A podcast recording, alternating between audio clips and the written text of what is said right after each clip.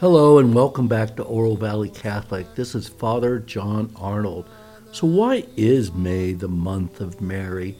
Here at St. Mark, we're going to have uh, crownings of our uh, image of our Blessed Lady in the church. We're going to have a procession in honor of our Blessed Lady on the feast of Our Lady of Fatima. After the 4 p.m. Mass, we'll have rosaries, our Mother of Perpetual Help, all throughout the month. But why May? And so, to answer that question, I'm going to offer you a poem from the great Jesuit poet Gerard Manley Hopkins called The May Magnificat. And here it is.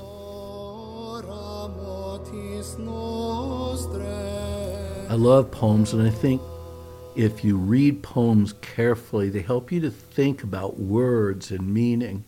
And the poem, The May Magnificat, was written by Hopkins to honor our Blessed Lady but ask the question why is May the month of Mary?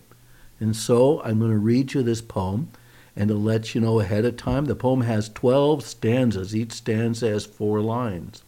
Well, remember in the book of Revelation, chapter 12, that our Blessed Lady has a crown of stars, and there are 12 stars. And so Hopkins writes one stanza for each of the stars in the crown of Mary which are the 12 apostles and the 12 tribes of Israel. And so here's how the poem starts out, and I'm going to offer my commentary as we work through it. The May Magnificat by Gerard Manley Hopkins. May is Mary's month, and I muse at that and wonder why. Her feasts follow reason, dated due to season. Candlemas, Lady Day, but the Lady month, May. Why fasten that upon her? with a feasting in her honor. And so we have, he notes, feast to our Blessed Lady all through the year. Uh, the Feast of the Annunciation, which is on March 25, which is exactly nine months before the feast of uh, the Christ Mass, Christmas, the Incarnation, the birth of our Lord.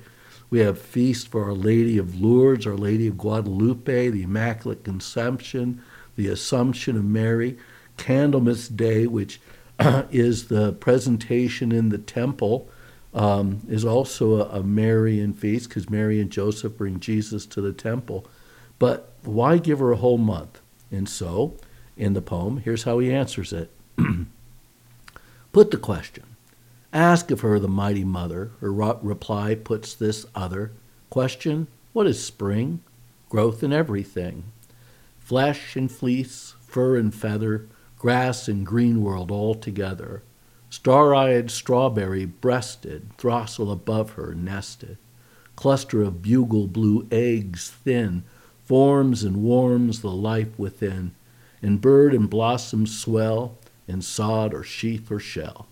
All things rising, all things sizing, Mary sees, sympathizing with that world of good, nature's motherhood. Their, magnifying of each its kind, with delight calls to mind how she did in her stored magnify the Lord.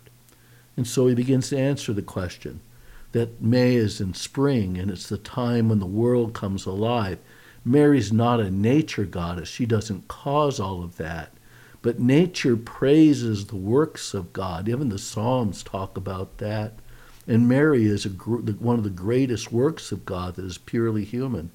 Jesus, her son, is God made man. He is the human face of God. Uh, Mary is immortal just like us, uh, but she is special as, as being chosen to be the mother of God. And so, in Hopkins' imagination, uh, the spring, which is giving life to everything, is about the Magnificat, which is the hymn to Mary in the first chapter of Luke. My, Luke, my soul proclaims the greatness of the Lord. My spirit rejoices in God my Savior. From now on, all generations will call me blessed.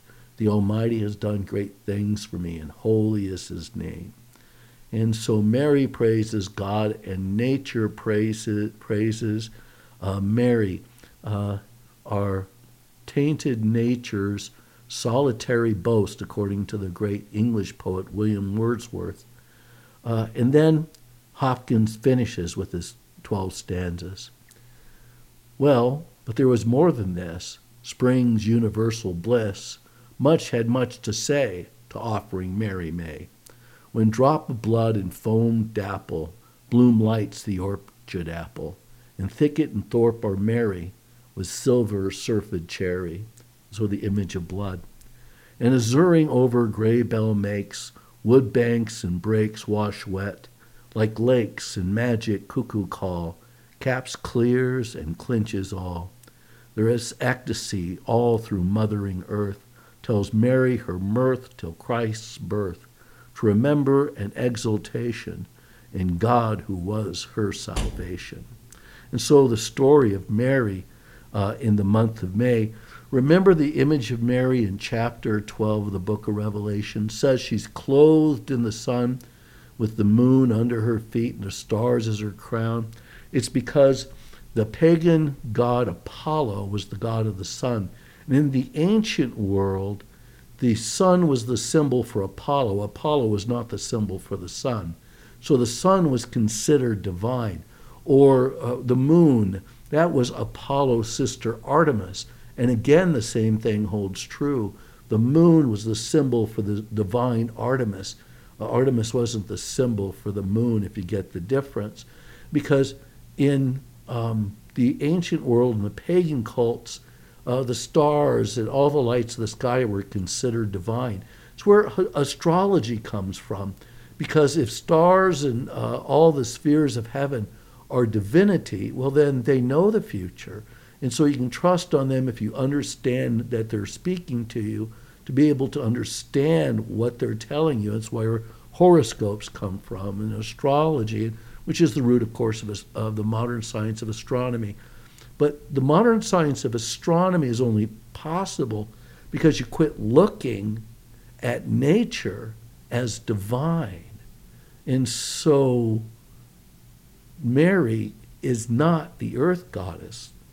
Hopkins, he's Catholic, refers to the pagan goddess of the earth as everything giving praise to Mary because she's clothed in the sun and Artemis the moon is under her feet.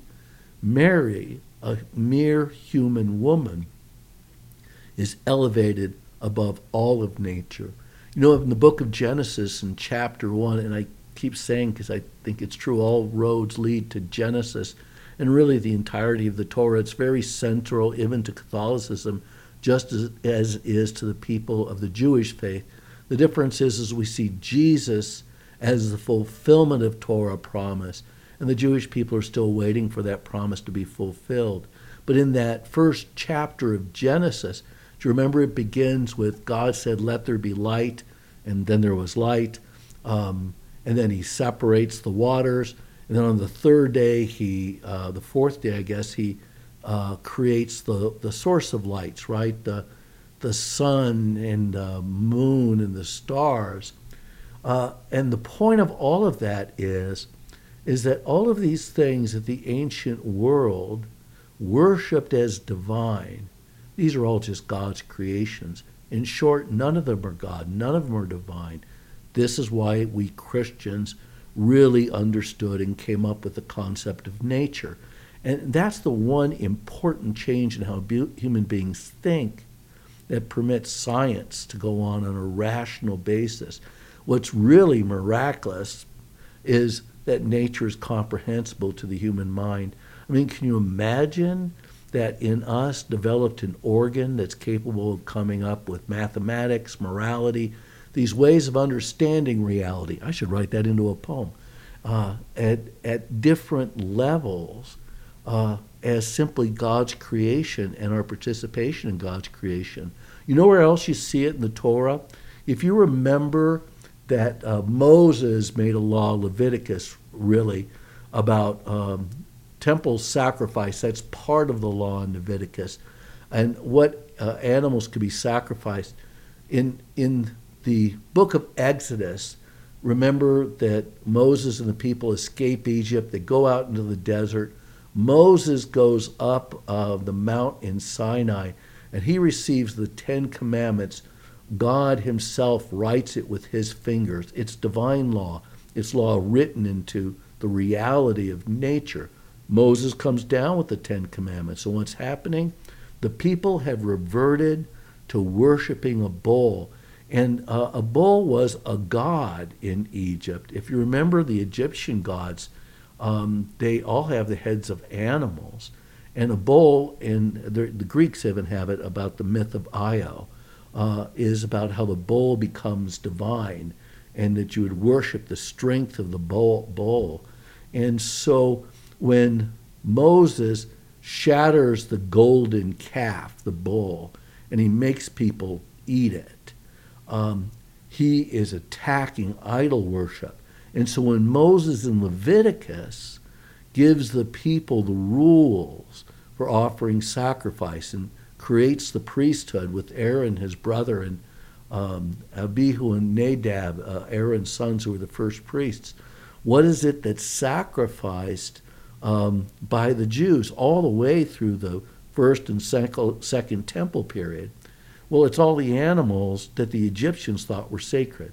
So the Egyptians see him as God. Well, like uh, the cow is sacred in India, you've, you, you've heard that about Hinduism. So this is a, a religious belief that uh, goes beyond simply the Mediterranean and Egypt. But when God, when Moses orders the Jewish people to sacrifice sheep and lambs and goats and bulls, um, he's showing them that they are not gods. And so uh, the early Christians, in their apologetics uh, against uh, why it is they would not follow uh, the Mosaic law about sacrifice, was that God Himself offered the sacrifice, His Son. And it goes back to the story of Isaac and his father Abraham. Um, but it's what terminates um, sacrifice under the Mosaic law, which was sacrificing the Egyptian gods, by the one sacrifice, which is God's Son. And that when we're baptized into the death of Christ, we're baptized into that sacrifice. So let's go back to Hopkins' poem, um, and especially about the when drop of blood and foam dapple, bloom lights the orchard apple. It is that this allusion to the blood of Christ, the drop of blood and the foam dapple, uh, is what gives life, gives bloom to the orange apple, and thicket and thorpe are married with silver surfed cherry. The blood of Christ gives life. It's why when we receive the sacrament under both species, which we'll do again at Corpus Christi and start doing that in our parish again, although people are still getting COVID, we remember that it's Christ's blood redeems all of redemp- redeems all of nature. You know, the idea that human beings alone are redeemed, this is not St. Paul or the early church. It's through the death of Christ, nature itself is redeemed, and human beings are part of that nature.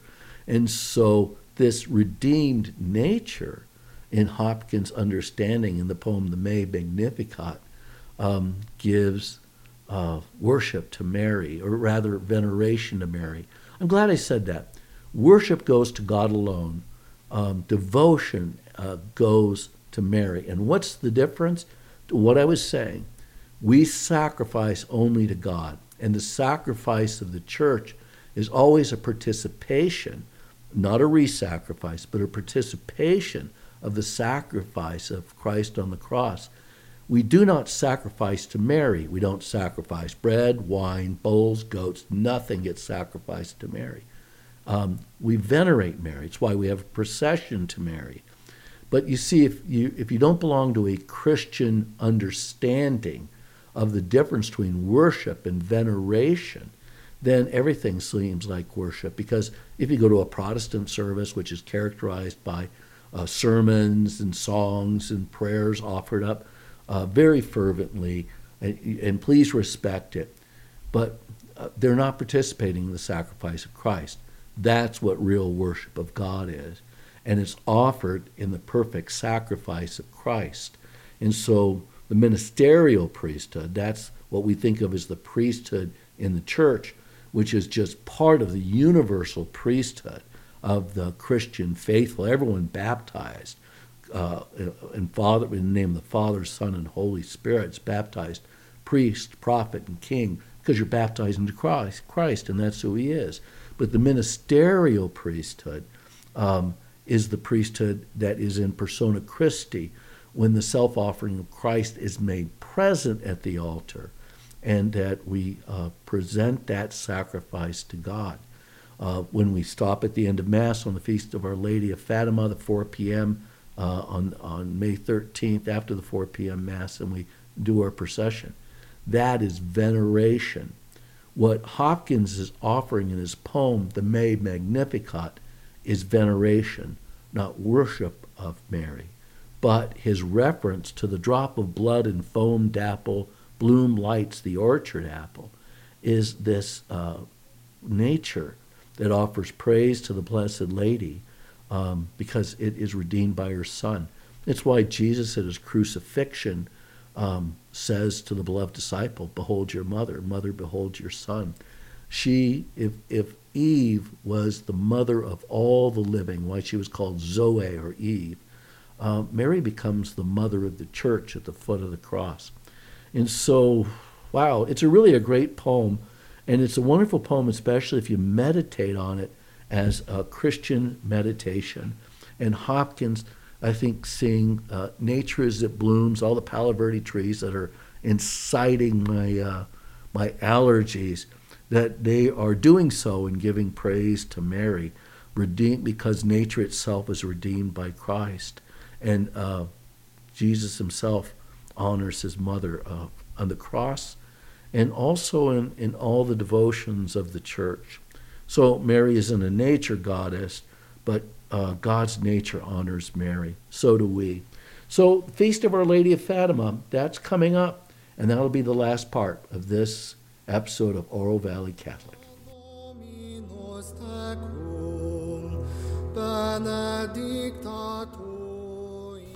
May 13th, 1917. Uh, Mary appears to three children Jacinta, or Jacinta, I think they say in Portugal, Lu- Luisa, and Francisco, and uh, makes predictions about the horrible World War I, which is going on, the approach of World War II, and that third secret of Fatima, which John Paul said uh, referred to his assassination. And remember, Ali tried to assassinate uh, Pope John Paul II on May 13th, the feast of Saint Our Lady of Fatima, in 1981, and uh, really a shocking event. And um, he, his life was saved, and the bullet was removed from him. And I don't think people remember that uh, John Paul himself took the bullet to Fatima and had it uh, put into the crown of Mary in the image of Our Lady of Fatima at Fatima, because he said it was the hand of Mary that diverted uh, that bullet from killing him because the third secret of Fatima had a priest dressed in white, and the Pope is the one that dresses in white, uh, his white cassock, uh, stumbling through the bodies of other bloodied and dead priests. Um, but that uh, he said that that uh, prediction, that prophecy from Our Lady of Fatima had been fulfilled in him. And I thought, wow, that's a powerful story. But I've been to Fatima. And Father Pat Carino, my friend, and I um, said Mass in the Basilica at Fatima. At the time, uh, Sister Luisa was still alive in Coimbra, I think, which is also in Portugal. Uh, and uh, Jacinta and Luisa had both died when they were little kids and were buried there in the Basilica. And it was me and Father Carino, and it was maybe like five in the morning or six in the morning, which, by the way, is a great time for Mass because uh, the sun is just coming up, and when Mass is over, the day is starting. It's a wonderful way to start start the day. And I think there was only one person there, and so I preached a short homily because I thought I want to preach at Fatima. My mom was a huge devotee of Our Lady of Fatima. Our family said the uh, family rosary together. Remember, Father Patrick Peyton started the Rosary Crusade. The family that prays together stays together. And I know my sisters um, still pray the rosary. I think they're very faithful to it. I pray the rosary, and I urge people to pray the rosary um, in honor of Our Lady of the Rosary. And in fact, that was one of the things Our Lady of Fatima asked is that the children pray the rosary in honor of Our Lady of Rosary. And I think it's significant and I think it's a happy thing that the Knights of Columbus, who will be uh, leading uh, the uh, procession in honor of our Blessed Lady on the feast day of Our Lady of Fatima, will be carrying the image of our Blessed Lady, which I carried back with Father Crino, uh, which I got in Fatima back when I went there. And gosh, that's been in the early 2000s, I guess. So it's maybe 20 years. Um, and uh, we're going to carry her in procession. And that's just uh, deeply satisfying for me. And so, um, Our Lady of Fatima, the traveling statue of Our Lady of Fatima, will be visiting our parish on Monday, uh, which is May 8, um, as we prepare for the Feast of Our Lady of Fatima. I thought that would be a special way to honor our Blessed Lady in the month of Mary. And so that that statue will arrive at St. Mark's Church. I think it's at 7:30 a.m. We'll have mass in the main church, although we've kind of moved into the chapel during the summer for a variety of reasons. Um, but that um, that statue of Our Lady of Fatima will be there, and I know that in our parish social media and our bulletin, we've sent out a schedule uh, for May 8th, uh, and that uh, you can go and visit our Lady of Fatima in the parish church until she leaves, and I think it's at some time like at three or three thirty. So there's plenty of time to make a visit. My sister Mary uh, picked up my nephews, Paul and Michael, and I think Katie was there too, though she had just been a little girl, because they were in like second or third grade. Paul and Michael, they were just little kids when Our Lady of Fatima came to St. Peter and Paul and Monsignor Lyons was the uh, pastor there. And so Mary picked them up and they walked across to the church from St. Peter and Paul grade school and went in and said a prayer or a rosary in front of our uh, the image of our Blessed Lady. And when she uh, when they came out, my nephew Paul, who, was uh, just a little guy, um, said to mom, "Oh, I liked her. She was very nice." And I thought, you know, the way little kids understand. Well, anyway, Paul's going to stop, he says, and make a visit to the traveling statue of Our Lady of Fatima. Be nice if he brings his two beautiful little daughters with him, so they have the same experience, and son uh, have the same experience of Our Blessed Lady. Maybe they think they'll think she was very nice also. But I want to take a moment. I want to talk about uh, the procession that we have in honor of Our Lady of Fatima, because what will happen at the end of Mass is a very generous parishioner who is a woodworker, has made a litter to carry the image of our Blessed Lady on, and it'll be have flowers and four knights of Columbus, all of the same size.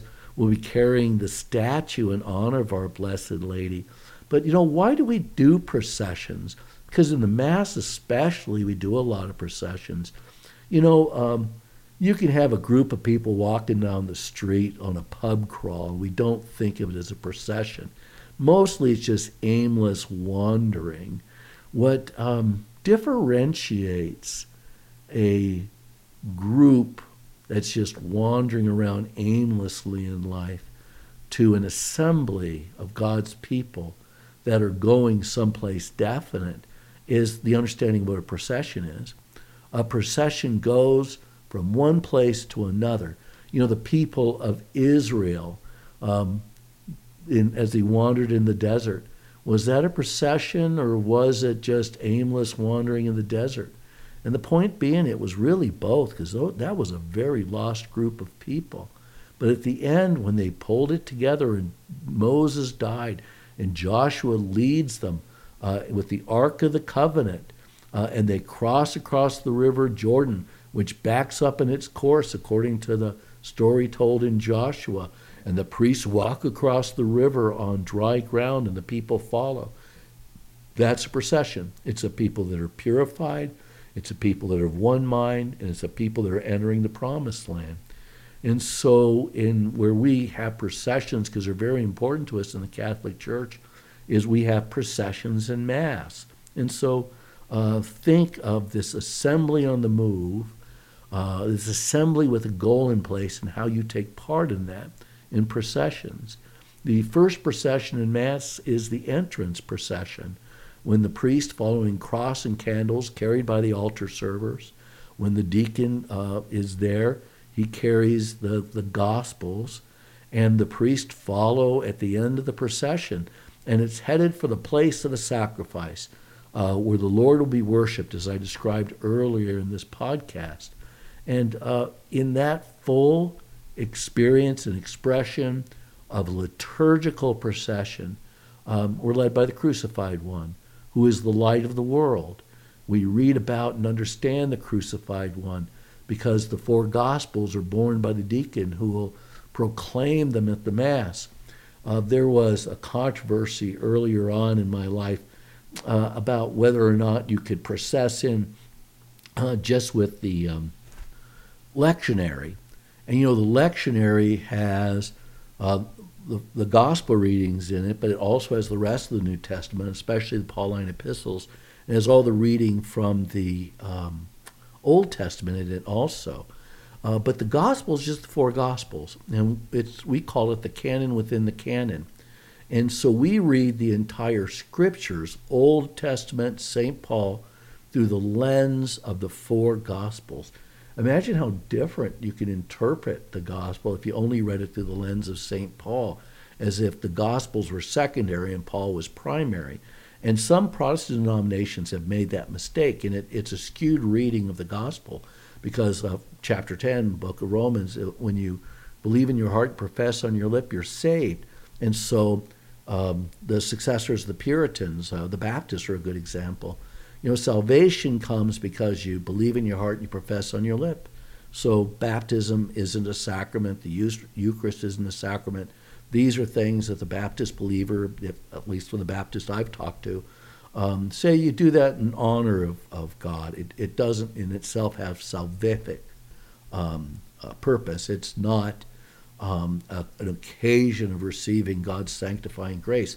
The Catholic says the sacraments are something God does for us, not something we do for God.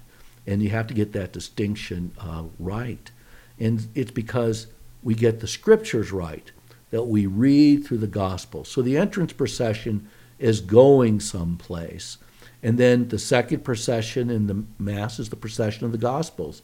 The deacon places the four Gospels on the altar, and then at the during the liturgy of the Word, he picks it up and he processes with the Gospel to the ambo. In some churches, and it's a wonderful practice, they pick up the candles from the ambo and they process the gospel to where it will be uh, where it will be proclaimed. Maybe we should do that in our parish, but you know, it's uh, with the liturgy, you, you do what you think you can do consistently.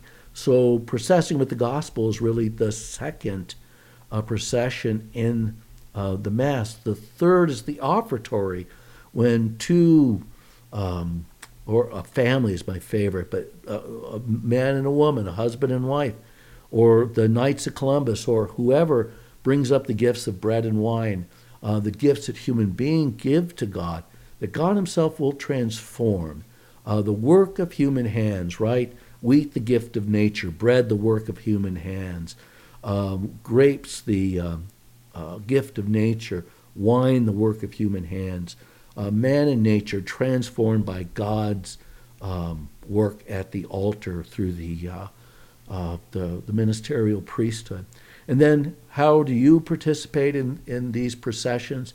The fourth and perhaps the most important procession at the liturgy is the procession up for communion, when the entire assembly gets up and moves. And where they're moving, they're moving to union with God. They're moving to heaven. And if you understand the four processions, then you understand the purpose of that center aisle uh, and what it's a symbol of. It's a symbol of the pathway to God.